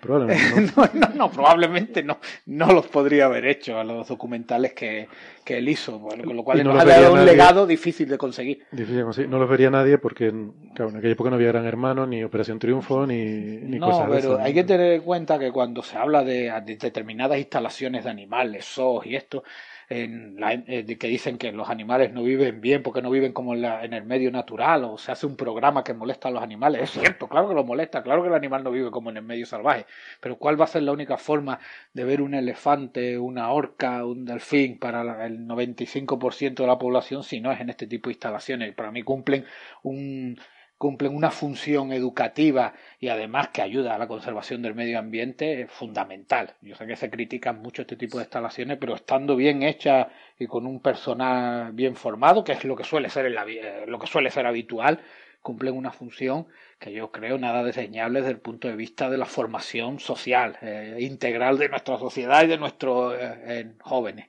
Queridos oyentes, los comentarios respecto a todo esto se los envían a José Ra, por favor. Ahora les ponemos su dirección. Está frito de recibir comentarios sobre mí. Es decir, las opiniones vertidas en este programa por parte de José Ra no, no tienen por qué. No, ni las de nadie. en, los primeros, no, en, los primeros, capítulos lo, lo, decía, pero luego resulta que al estar aquí en el, Instituto de Astrofísica. Oh, ya, aquí las opiniones que se vierten son de cada uno. bueno, feliz cumpleaños, profesor Atémboro, bueno, periodista Atémboro, y, y, vamos a ir y sigue trabajando, ¿eh? Que sigue trabajando. Sí, sí, sigue trabajando, 90 años, ¿eh? en España está, aquí en España está prohibido. de motivación también. Sí, señor, es verdad, no solo los chavales de 15 años están motivados. Aquí en España está prohibido. Mm. Trabajar a partir de los 70, ¿verdad? Bueno, trabajar y cobrar. Trabajar no te lo prohíbe nadie. Ah, Ahora, cobrar por ello. para mí, trabajar y cobrar me parece un pleonasmo. No sé lo que acabas de decir, pero lo estaré en Google. es que la palabra que me tocaba hoy decir. José que si no, no nos da tiempo de todo. Venga, Venga que me tengo que ir. Nos mandaste un articulito interesante, interesante sobre eh, que a mí me ha dejado muy sorprendido, la verdad. Y, y, además es un artículo muy, muy chulo porque combina biología con ciencia. Porque dice que eh, es un estudio sobre la incidencia de cáncer de cerebro en Australia eh, en los últimos 30 años con el desarrollo de, eh, la, de la tecnología de teléfonos móviles y la disponibilidad amplia de todo el mundo de teléfonos móviles. ¿no? cuéntanos un poco no, sobre ves cómo eres un amarillo. Has dicho la incidencia de los teléfonos móviles en el cáncer cerebral y precisamente lo que dice el artículo es que no hay incidencia de los teléfonos móviles con respecto al número de cáncer cerebral que Estoy sorprendidísimo porque eso no lo había visto en ningún otro estudio jamás en la vida. Es la primera vez que No, lo que no habías tenido era un diseño experimental lo suficientemente correcto como para poder llegar a esa conclusión. Porque claro, a nadie decía es que no voy a demostrar esa tontería porque está claro que no produce cáncer. Pero eh, claro, como dentro de los medios amarillo y dentro de las redes sociales esto está al orden del día, parece ser que con, eh, con el tiempo va a ser necesario más rebatir esas teorías raras que aparecen por internet, porque la gente está perfectamente convencida de que le ponen una antena telefónica al lado de casa y que le va a dar un totufo cerebral. O que van a, o que no van a dormir bien, o que la ha dejado la novia por culpa de la antena, porque ya empiezan a relacionar, empiezan ahí a lucubrar. Ah, sí que fue ahora, todo tiene sentido, ¿no? Y ahora, now all makes sense. entonces, el artículo, la única diferencia con lo que dice el artículo, con lo anterior, es el diseño que ha hecho estructura de edades, y además es curioso, porque es un estudio donde no es directo la relación, no, no, no analiza las relaciones directas, sino que coge datos globales del número de móviles que había, del número de personas, las franjas de edades, y a partir de ahí va extrapolando. Ciertamente la correlación es muy buena. lo que se dice, el estudio dice básicamente, señores, eh, si empezamos a mirar la incidencia de cáncer de cerebro en Australia desde el año 82 hasta el año 2012 vemos que es la misma. Y con las franjas de edades bien identificadas. Con las franjas de edades y tal, salvo una matización que ahora diremos, pero eh, no ha variado, a pesar de que el uso de teléfonos móviles ha pasado de 0 a 99%. todo el mundo tiene teléfonos móviles y, sin embargo, los casos de cáncer por, por habitante son los mismos. ¿Vale? Entonces, bueno, esto es algo que ya hemos visto también en otros muchos estudios, pero como dices tú, José este tiene una muestra de 35.000 eh, individuos, ¿no? en los que se ha mirado. y, y, el diseño. Yo, eh, una de las una de las cosas fundamentales de cualquier trabajo científico es el diseño. Yo sé que ustedes en astrofísica, pues ahí echáis datos, y bueno, tira uno un agujero para acá, otro agujero para allá, y ya saldrá algo. Pero, bueno, antes hablábamos del trabajo de Schaeffer, que estaba mal por el por la estadística, de, el, tratamiento de los datos. Claro, y, posiblemente del campo en el que yo vengo, como trabajamos con datos muy raros, con mucho ruido, eh, tienen que ser muy exquisitos los diseños experimentales para poder dirimir qué ruido y qué es efecto del factor que está analizando. Como es en este trabajo nosotros no tenemos datos extraños ni ruidosos. Por eso, pues, claro que no. Nosotros, ni hacemos estadística tampoco. No, y además es que ustedes metéis 2.000 puntos y dice, y están correlacionados con esta función. Por 2.000 puntos, cualquier cosa que pase va a estar correlacionada. Porque hay tanta variabilidad inexplicada y explicada que todo está correlacionado. dame mil puntos y te daré lo que quieras. No necesariamente. sí, sí, dame mil puntos. Te puede salir un circulito perfecto y ahí. algo le busco, yo le busco algo. yo le busco algo. Le empiezo a meter Vas quitando por un lado, por otro. Entonces, que lo, claro, tenéis un campo abonado para el fraude, porque venga, número, venga para allá, coge lo, que llega de aquí, coge lo que llega de allá. Yo tengo que admitir que a veces vemos papers que son básicamente una colección de plots de una, una cierta cantidad frente a otra cantidad y ver si correla o no correla. O sea, ahí, ¿verdad? Entonces hemos visto trabajos de eso, es decir, la metalicidad en la zona interna no sé qué, con la luminosidad en, los brazos espirales de la galaxia no sé cuánto. Venga, a ver, correla, no correla. Vean, siguiente plot. Y así con 40. Es que el problema es que correla. Bueno, me lo acabo de inventar. También correla el número de alcohólicos de una ciudad con el número de curas. No, sí, pero eso tiene. bueno, pero ahí después depende la, o sea, lo que tú concluyas, ¿no? Ah, pero también es interesante ver si hay correlaciones y ver que no, no, obviamente. después, ya buscarás a qué se pueden deber. La correlación no implica causalidad, pero solo, en astrofísica la correlación implica causalidad, en el resto de las ciencias no. pero en astrofísica, en astrofísica particularmente en los últimos años y se va a incrementar más, está siendo cada vez más importante esto del análisis de grandes, de grandes números, de grandes datos y las herramientas estadísticas para intentar sacar y extraer información de, de todas estas grandes bases de datos. Sobre todo cuando se están intentando también poner en común catálogos que vienen, pues, unos desde con telescopio óptico, otros en radio y, y otros en otras longitudes de onda.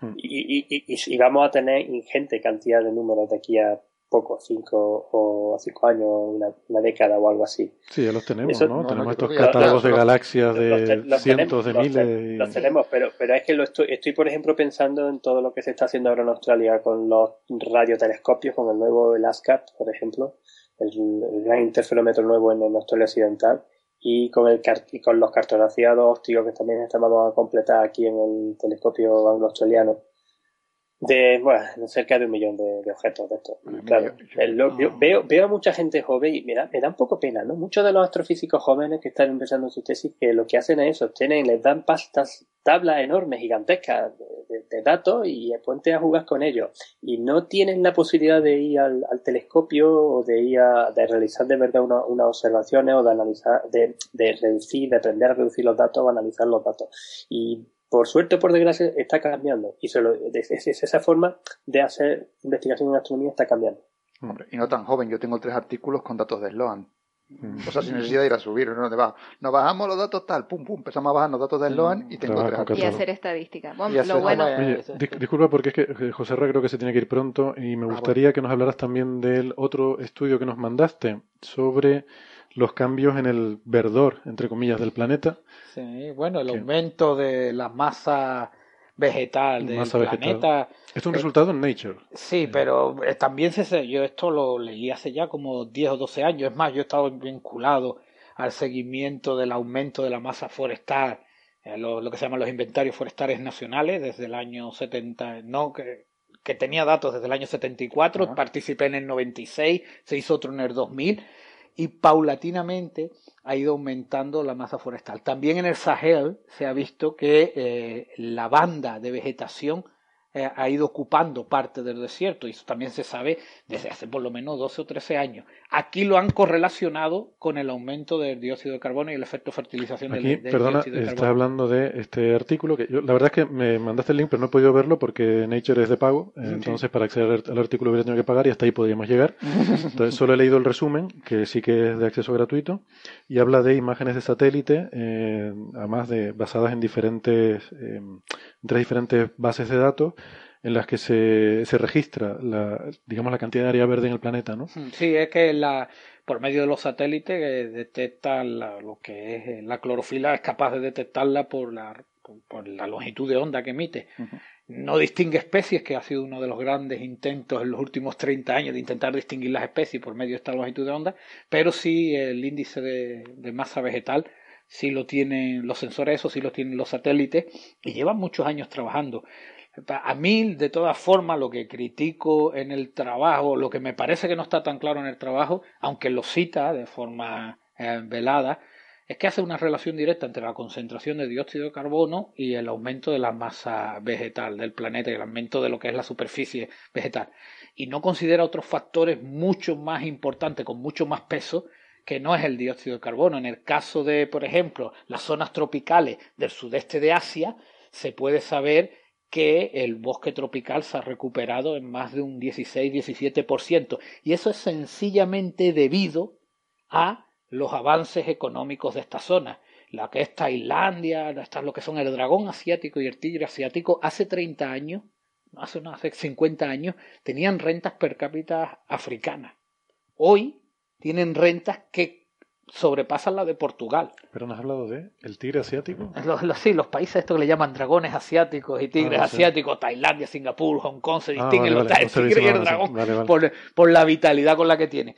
El aumento, eh, la mejora económica de estos países ha hecho obviamente que ya no dependan tanto de esto, se han destinado de una agricultura, de una economía de subsistencia a una, bueno, a una, lo que sabemos que son este tipo de países, exportadores de tecnología, o exportadores por lo menos manufacturadores de, lo, que está diciendo es que hay un factor de conversión de tierra de cultivo que ha pasado a ser tierra forestal. Sí, pero esto está ocurriendo, esto es eh, un, un, elemento habitual siempre, incluso en Canarias. La laurisilva de la isla de Tenerife es un 17 y 18% mayor que hace 30 años, eh, cogiendo la cartografía, y un 20 2% mayor que desde el primer mapa que tengo aéreo, que es el 52, que lo hizo Estados Unidos en una especie de bienvenido Mr. Marshall, hicieron unas fotografías aéreas de Canarias. Entonces, a medida que se desarrollan estas sociedades, la presión sobre los recursos naturales disminuye, cambian su estructura económica y empiezan a aumentar la, vegetación. Pero yo, si no entendí mal, eh, no son capaces de diferenciar si es cultivo de masa forestal. Entonces, por ejemplo, aunque en Canarias puede que sí que tenemos este efecto local de que se ha dejado de cultivar ciertas zonas y la laurisilva ha recuperado esas áreas, pero por ejemplo, en, en, la selva amazónica y demás, lo que estamos viendo es justamente que se talan eh, kilómetros y kilómetros al día de masa forestal para convertirlo en plantación. Entonces, según yo entendí en el estudio, eh, no es capaz de diferenciar lo que es plantación mientras sea, mientras tenga hoja verde, de, de, lo que es masa forestal. Entonces, tú, estás hablando ahora del estudio de Nature, ¿no? Porque José Ra ha estado hablando de otro de otro Sí, yo, yo hablo del estudio de Nature, de los datos de satélite. Pero vamos a ver, el incremento de masa vegetal, en, eh, el incremento de la banda o la reducción de la banda de lo que es el desierto del Sahel eh, no es debida a cambios de tipo de vegetación. Y en el caso de los bosques tropicales, es cierto que se cambia un tipo de vegetación por otra. Pero eh, la cosa no es, eh, ellos lo que intentan explicar es el efecto fertilización del dióxido de carbono. Y el efecto de, fertilización del dióxido de carbono asumen que aumenta la producción vegetal. otra cosa es evidente, estas zonas, de estas zonas tropicales obviamente no han podido eh, una vez que ha quitado los bosques ah, que había, lo que hay son bosques de sustitución, no son los bosques tropicales naturales, pero sí que se revierte esa tendencia de reducción de la superficie vegetal. Yo recuerdo cuando estudiaba que me decían que la, en, la península tenía una tasa de, eh, pérdida de suelo que era prácticamente como un 1,5 de, de la superficie de todo lo que es la península. Claro, eso me lo dijeron cuando estudiaba, hace ya unas décadas. Al día de hoy prácticamente no debería de haber suelo en la península ibérica, siguiendo esa tasa de erosión, ¿no? Y sin embargo, la superficie forestal de la península ibérica es casi el 20% mayor según los últimos inventarios forestales.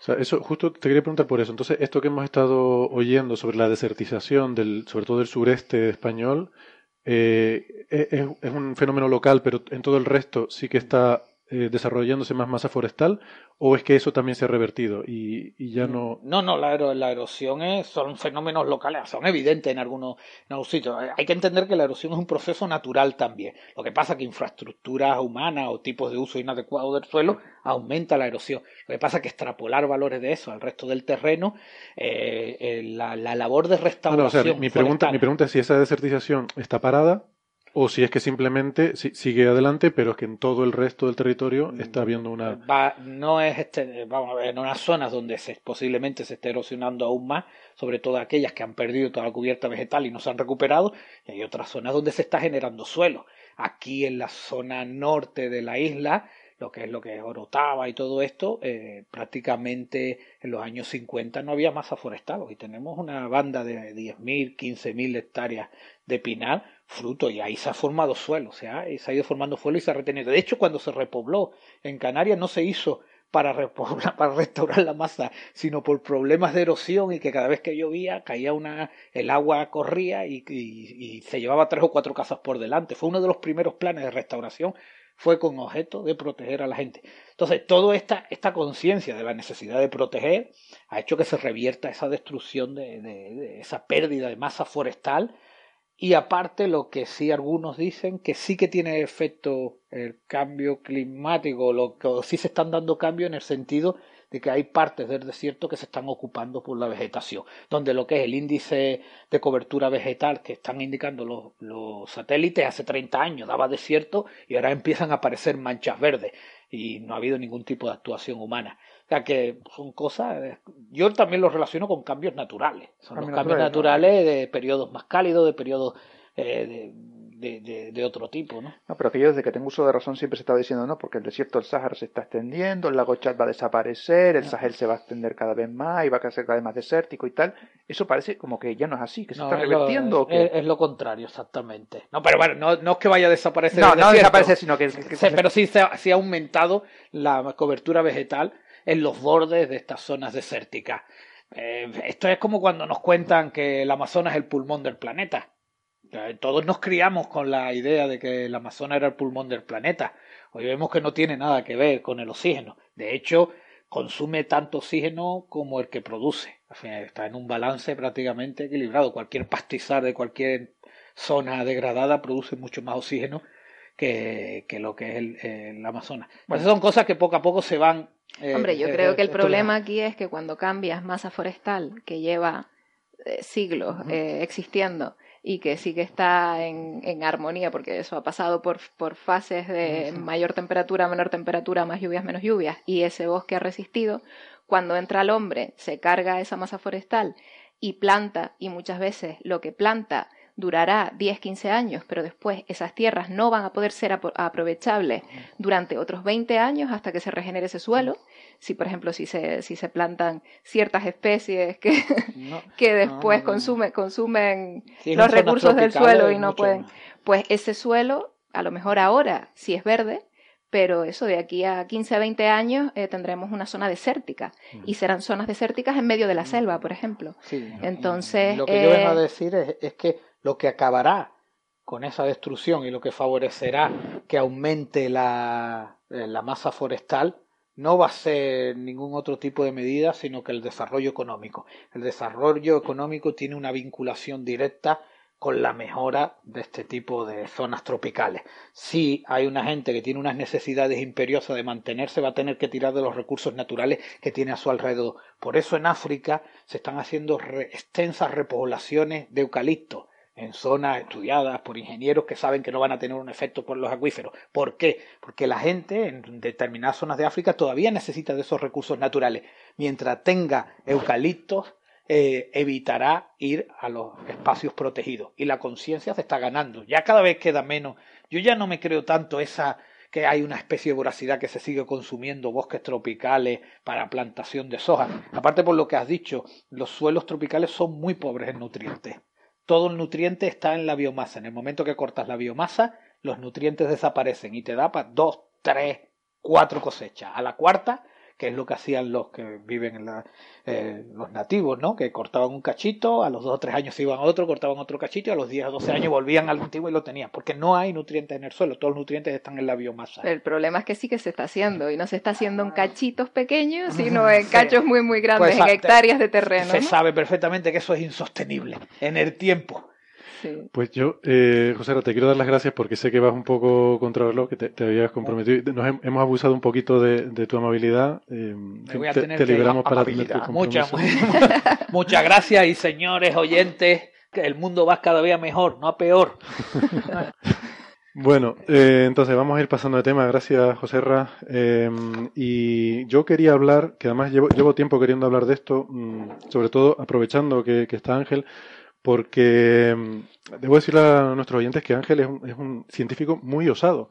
Ha tenido la osadía de ponerse a verificar eh, básicamente la gran revolución de la cosmología de las últimas décadas, que es esto de que el universo está en expansión. un premio Nobel, se ha puesto, desde el último premio Nobel que se llevó a astrofísica, se ha puesto el nombre a... El premio Nobel de Física de 2005 por el descubrimiento de la expansión acelerada del universo, eh, que esto fue un bombazo, o sea, cuando nosotros estudiamos el universo, bueno, había habido el Big Bang, explotó todo y bueno, pues la gravedad iba deteniendo, iba frenando la expansión, eso es lo que pensábamos, y la pregunta era, ¿llegará alguna vez a terminar de frenarla o se seguirá expandiendo para siempre? Y resulta que desde el año 98, del año 2000, lo que, eh, lo que hemos descubierto es que no, que el universo está acelerando esa expansión, ¿no? Y eso se ha determinado en base, fundamentalmente, originariamente, en base a las supernovas de tipo 1A, y luego ya ha habido otros, eh, lo hemos visto también en otros indicadores, pero se descubrió en base a estas supernovas de tipo 1A. Eh, las supernovas son explosiones de estrellas y son interesantes porque una explosión de una supernova es tan enormemente brillante que la podemos ver en galaxias mm, a miles de millones de años luz. O sea, podemos ir hasta los orígenes del universo prácticamente mirando hacia atrás, ¿no? Y entonces, eh, pues me gustaría que Ángel nos contara un poco sobre esto y, además, sé que tienes que ir dentro de un momento a, seguir con tu trabajo, no pasa nada, nos lo dices cuando tengas que irte y ya luego vuelves. Sí, no, tengo, tengo exactamente nueve minutos para contaros esto. Eh, eh. No, bueno, cuéntanos lo que puedas, lo vas a hacer el, que, lo que tengas que hacer y luego vuelves, no pasa nada. Sí, sí, sí, sí, por supuesto. Bueno, lo primero, creo que has dicho el premio Nobel de 2005, se te ha, se te ha mm. ido la, se ha ido la pinza. El premio Nobel de 2011. 2011, perdona, sí, sí, verdad. Cuando, cuando consiguieron, simplemente por, por, tal. Y bueno, lo, lo primero que, en fin, yo no me merezco tanto halago porque la idea no es mía. Eso para empezar. la idea en tu caso, o sea, la idea de, lo que voy a contar. Tirando valores fuera ya. No, pues viene de, la astrónoma, de la astrofísica teórica Mercedes Moya, que trabaja en el CIEMAT en, en Madrid. Y, pero antes de eso, dejadme, dejadme un momento, sobre todo para los oyentes que escuchan muchas veces lo que son, lo que es una supernova, pero por lo menos clasificar claramente que hay dos tipos de supernova. O sea, la supernova, eh, o sea, en general, como muy bien has dicho, son esos, son estrellas que explotan, pero hay dos motivos por los que explotan. Eh, la primera es porque son una, estrella supermasiva al final de sus días por inestabilidad en la parte central de la materia, la, la, estrella colapsa sobre sí misma y termina explotando en lo que se conoce como una explosión de supernova de tipo 2. O sea, son quizás las supernovas que más clásicas, ¿no? Las que tenemos, las que nos contamos muchas veces en las charlas o las que contamos en... O sea, esa es una estrella que, una estrella que muere y explota. Una estrella que muere y explota. Estas son estrellas que tienen masas superiores a las 8 o 9 veces la masa del Sol, son capaces de explotar como supernova. Dependiendo ya del límite superior de masa, pues pasa una cosa u otra, ¿no? El resto será un, o una estrella de neutrones, puede ser un agujero negro y fin, toda historia. Eh, pero luego hay otro tipo de supernovas que no vienen de este, no, no, son de esta clase, son enanas blancas, estrellas enanas blancas, que eh, roban el material a una estrella compañera y llega un momento en que ese material eh, fusiona de forma eh, inestable en la superficie misma de la estrella enana blanca y eso lo que hace es reventar toda la estrella. Estas son las explosiones de supernova de tipo 1A, que son de las que, está, las que vamos a hablar aquí. Simplemente también por aclarar, ¿no? muchísimas de las estrellas que vemos en el cielo no son estrellas solas como el Sol, son estrellas dobles y cada una de las estrellas pues tiene una cierta vida. Algunas de ellas, en ese sistema dobles, pues una de ellas muere, o sea, evoluciona y termina muriendo y formando lo que es la, la nana blanca, el núcleo desnudo de una estrella parecida al Sol, es lo que le pasará al Sol dentro de unos 4.500 o 5.000 millones de años, pero la otra estrella sigue viviendo y es de la otra estrella de la que le quita el material. Eh, lo que ocurre con esto es que, claro, que como, he comentado antes, esta, eh, la explosión de una supernova de tipo 1A ocurre cuando la enana blanca acreta una cierta cantidad de materia de, la, de una estrella compañera. Y esto siempre ocurre, por lo menos por teoría, a las mismas condiciones porque tiene que, eh, acretar esa misma cantidad de masa para que ocurra. Cuando, disculpa, cuando Ángel dice acretar, lo que se refiere es que básicamente la estrella enana blanca está robando material de esa estrella compañera que es una gigante. La enana blanca es eh. muy masiva, muy pequeña y muy masiva, y por gravedad va chupando materia de la, de la estrella compañera.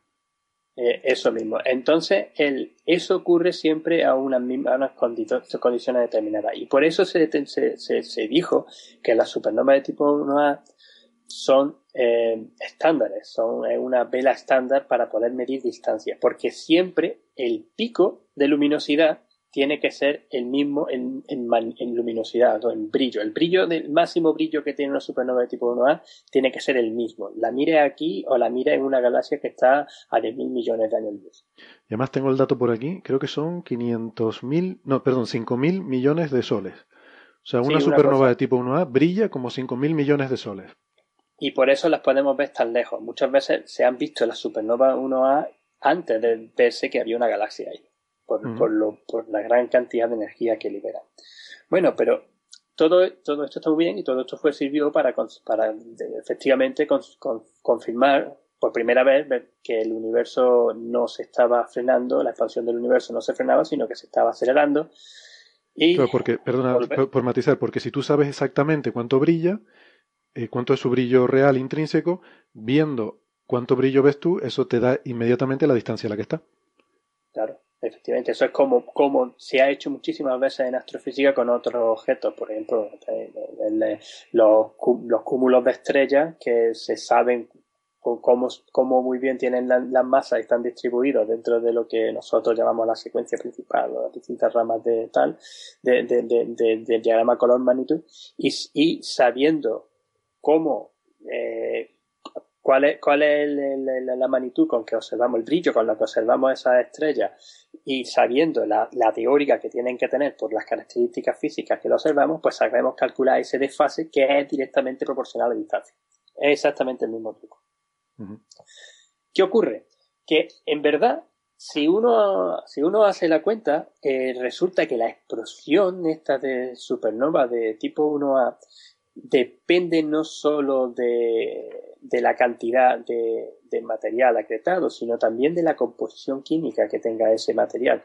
Porque la explosión depende, el brillo depende de cuánto níquel 56, níquel, un isótopo de, níquel que, que, se, que se tiene en la, en la estrella, sea capaz de sintetizarse que a la vez depende de la abundancia, o sea, de, la cantidad que existe de otros elementos típicos como carbono, nitrógeno, oxígeno y hierro, que son los, después del hidrógeno y del helio, son los más comunes en astrofísica.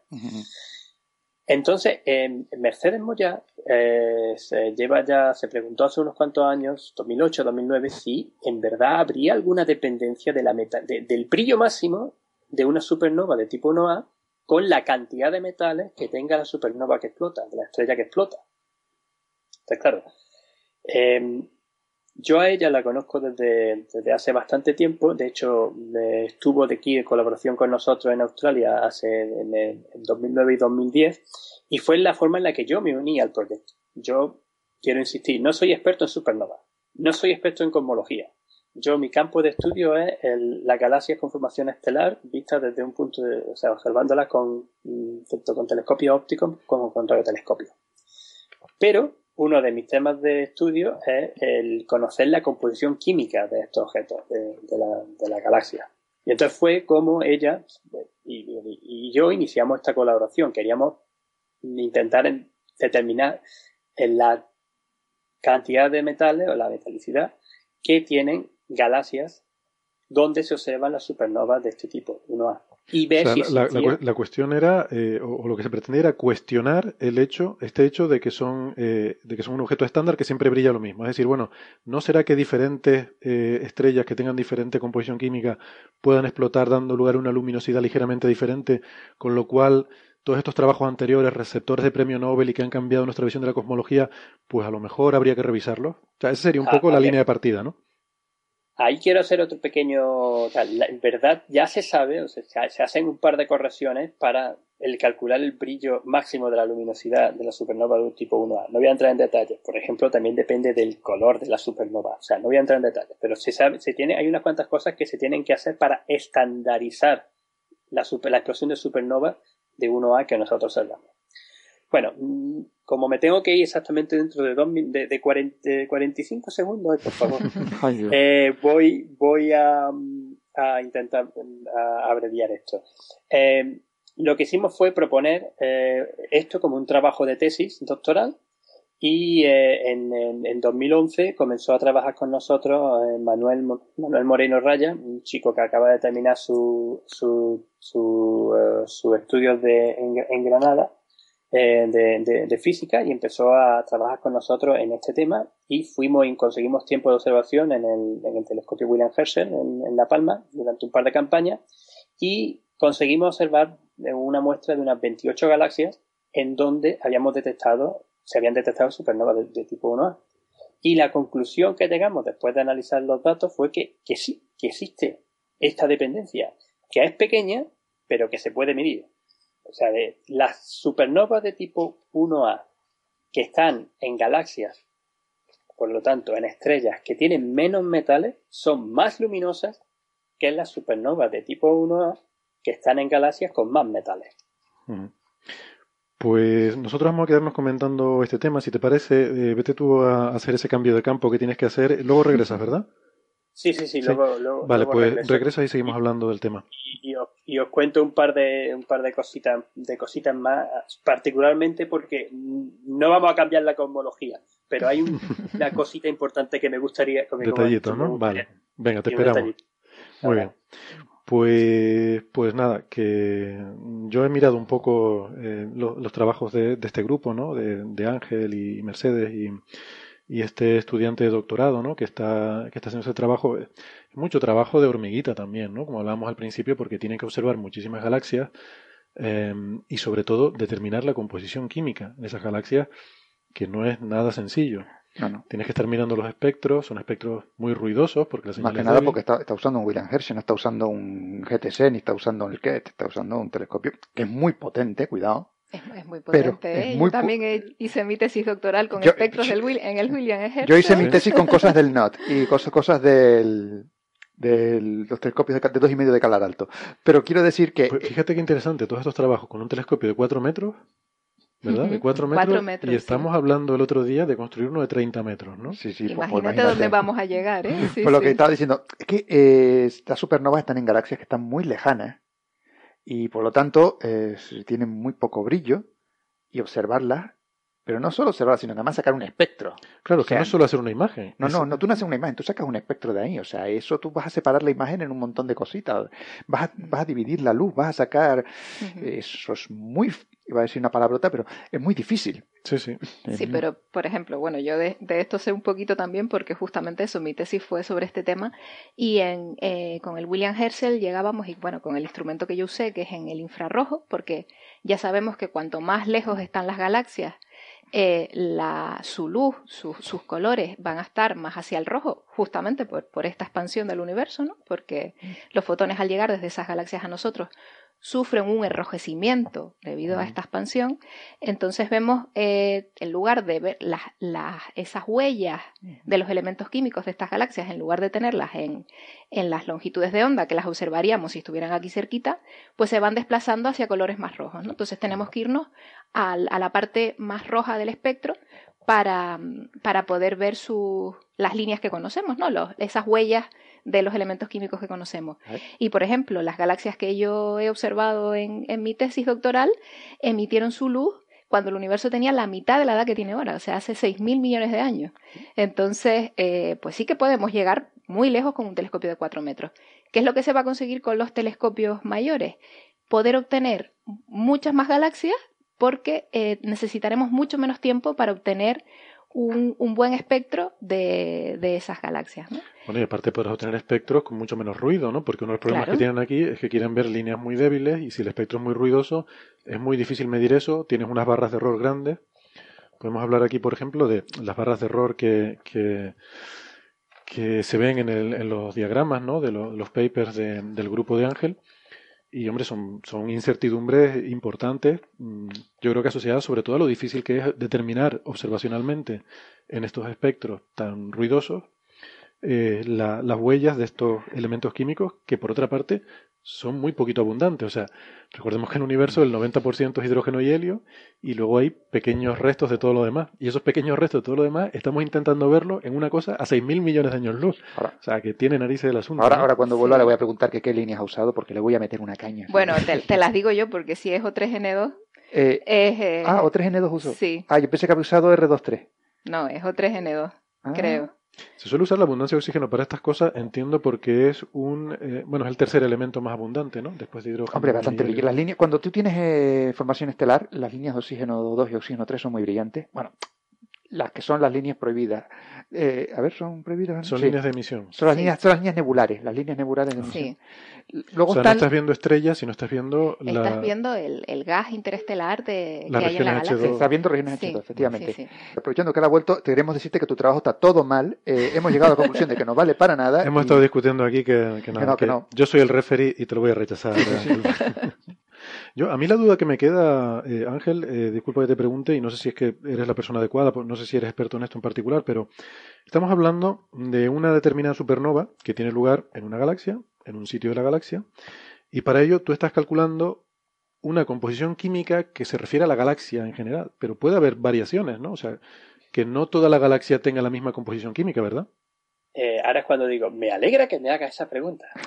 no lo teníamos pactado, aunque lo parezca. No, no, no, no, no, no, en absoluto.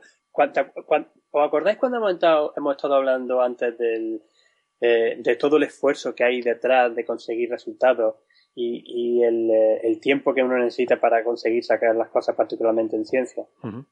aquí es donde tengo que lanzar una, una lanza y decir, y que, que Manu, nuestro estudiante de doctorado, ha hecho un trabajo encomiable y se ha roto la cabeza durante los tres, cuatro últimos años midiendo distintos, de distintas maneras cómo conseguir las mejores abundancias químicas, los mejores contenidos, o sea, estimación de, de, la metalicidad de esta, de esta galaxia. Porque no hemos obtenido un puntito, una, para cada galaxia un puntito, no. Lo que hemos hecho es observar distintas eh, regiones de formación estelar dentro de cada galaxia. Para, con, usando esa hemos extraído un gradiente de metalicidad, porque las galaxias en las partes centrales son mucho más ricos en metales que en las partes del fuera. Y con eso hemos, hemos, hemos puesto exactamente a qué distancia del centro de la galaxia está la supernova y esa es la metalicidad que se le asigna. Ah, qué fallo. entonces, entonces, en verdad, aunque he dicho que hemos hecho 28 galaxias, eh, de regiones H2, estos son regiones de formación estelar, han habido analizadas 150 o una cosa así. Bueno, Muchas de ellas no eran ni siquiera regiones H2, eran, eran de las partes de los núcleos de la galaxia. Que no... Bueno, y aquí yo voy a meter el dedito en la llaga, ser un poco hijo de un poquito mala gente. Y te voy a decir que bueno, que sí, que me parece muy buena aproximación en primer orden hacer un, un gradiente, pero eh, hay variaciones asimutales en la metalicidad. No necesariamente. no, claro que la hay. no necesariamente la metalicidad que estás midiendo tú con el gradiente es exactamente la metalicidad donde está la supernova. Puede que haya una variación asimutal y esas variaciones asimutales pueden llegar a ser importantes dependiendo si te ha caído en un brazo, si te ha caído en el interbrazo y tal. Y perdona que, sea. Que, me pongo en plan referee, perdona. No, no, pero que eso, no, eso lo, hemos, lo hemos comentado. no solamente eso, estamos haciendo otra trampa. Yo me creí ah. que me iba a preguntar de eso. Estamos haciendo otra trampa que, mm, verdad es que, mm, bueno, es la primera, es la aproximación que podemos hacer, pero las regiones H2, o sea, las regiones de formación estelar, te están marcando sitios donde ahora mismo se están formando las estrellas dentro de una galaxia. Mm. Mientras que las estrellas enanas blancas que explotan como supernovas, muchas de ellas tienen 5.000, 6.000, 7.000 millones de años. Ajá, es verdad. Las estrellas se han movido de donde estaban, de donde se, se crearon hasta donde explotan se han movido montones de veces. O sea, no sabemos cuál es la metalicidad original que tenía ese, esa, esa, ese, ese, esa metalicidad. Perdón cuando uso la, la jerga astrofísica. O sea, la, el contenido en metales, la cantidad de elementos químicos que no son hidrógeno y química, sí. La composición química que tienen estos objetos, no lo, no, no lo podemos saber así. Esa es la, la aproximación que tenemos, que podemos hacer. Pero, en principio, funciona. Lo otro que quería haber dicho antes de que me tuviera que ir a cambiar el campo es lo siguiente. No cambiamos ninguna cosmología. o sea, no, no cambia. Los números salen exactamente los mismos. bueno, pero porque sale de los números. Quiero decir, porque al final sale y resulta que, son, que es pequeña la variación, ¿no? La variación es pequeña, pero podría haber sido. No, pero sabíamos que era pequeña.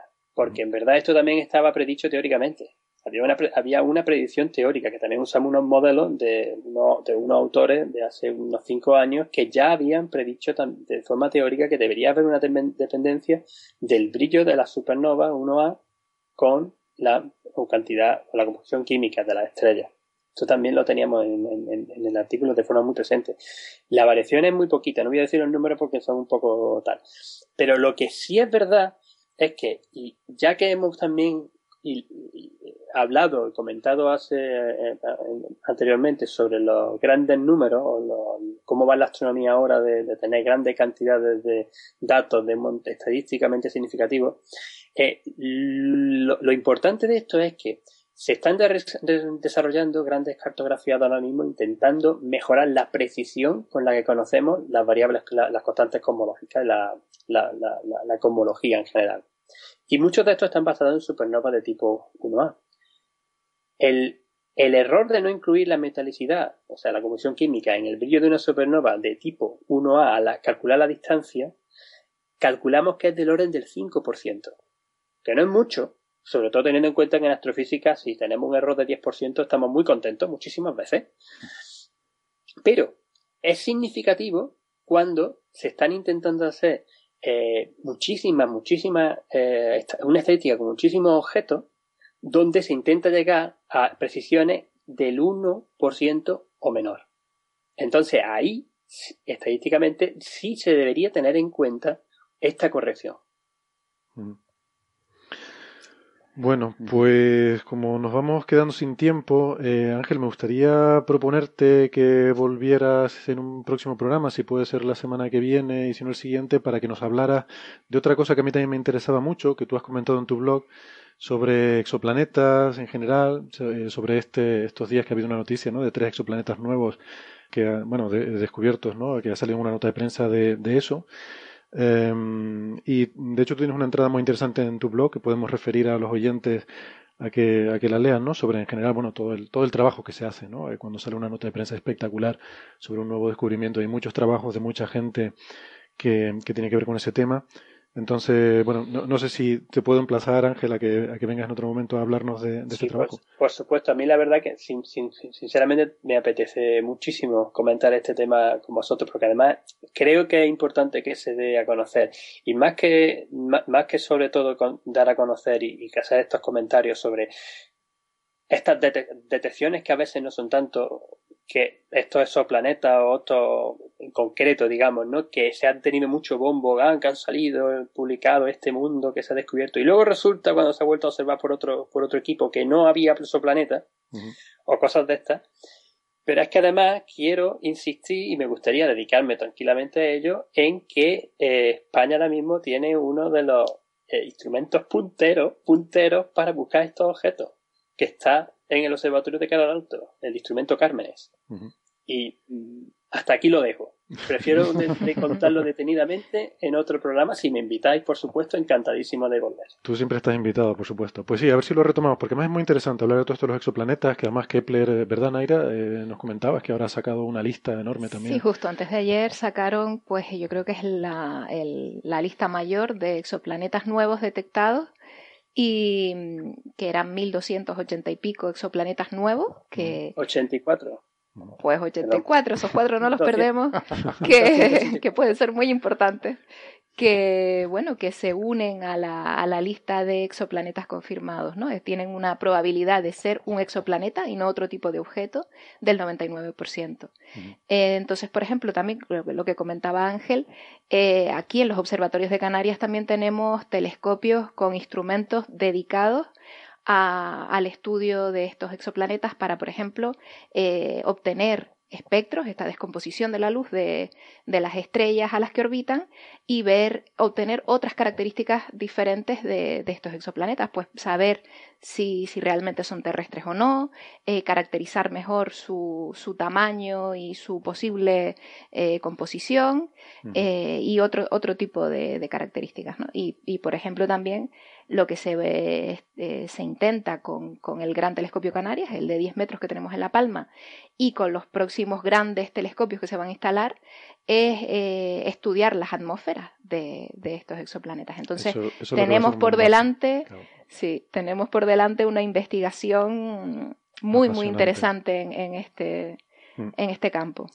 Y que no piensen nuestros oyentes que a lo mejor nos hemos olvidado, nos hemos dejado atrás eh, unas noticias extraordinariamente interesantes que hemos tenido estos días, además protagonizadas por compañeros nuestros aquí en el Instituto de Astrofísica, sobre eh, agujeros negros. Eh, igual lo han visto en los medios de comunicación, el descubrimiento de unos vientos muy fuertes que explican o que de alguna forma nos ayudan a entender el misterio de este agujero negro tan, tan extraño, ¿no? que lleva 25 años latente hasta el año pasado que de repente pegó una erupción, un pepinazo tremendo, y también la primera observación eh, detallada haciendo imagen del, del toro que rodea el, núcleo de una galaxia activa. Eh, estos son trabajos que han tenido una participación protagonista de compañeros nuestros del IAC, pero eh, hemos querido que vinieran ellos a contárnoslo. hemos hablado con Cristina Ramos y con Teo Muñoz. Esperamos que quizás la próxima semana, hoy no han podido venir, que puedan venir la próxima semana a contarnos estos trabajos en detalle porque me parece que es súper, súper interesante. Así que espero que podamos contar con ellos la semana que viene. Y bueno, pues en cualquier caso, hasta aquí hemos llegado. Eh, muchas gracias amigos oyentes, a los que queden despiertos por estar todavía ahí, a los que no, dulces sueños. Y gracias amigos contertulios por haber venido hoy. Hasta luego. Venga, muchas gracias. Muchas gracias a todos. Chao. Hasta luego.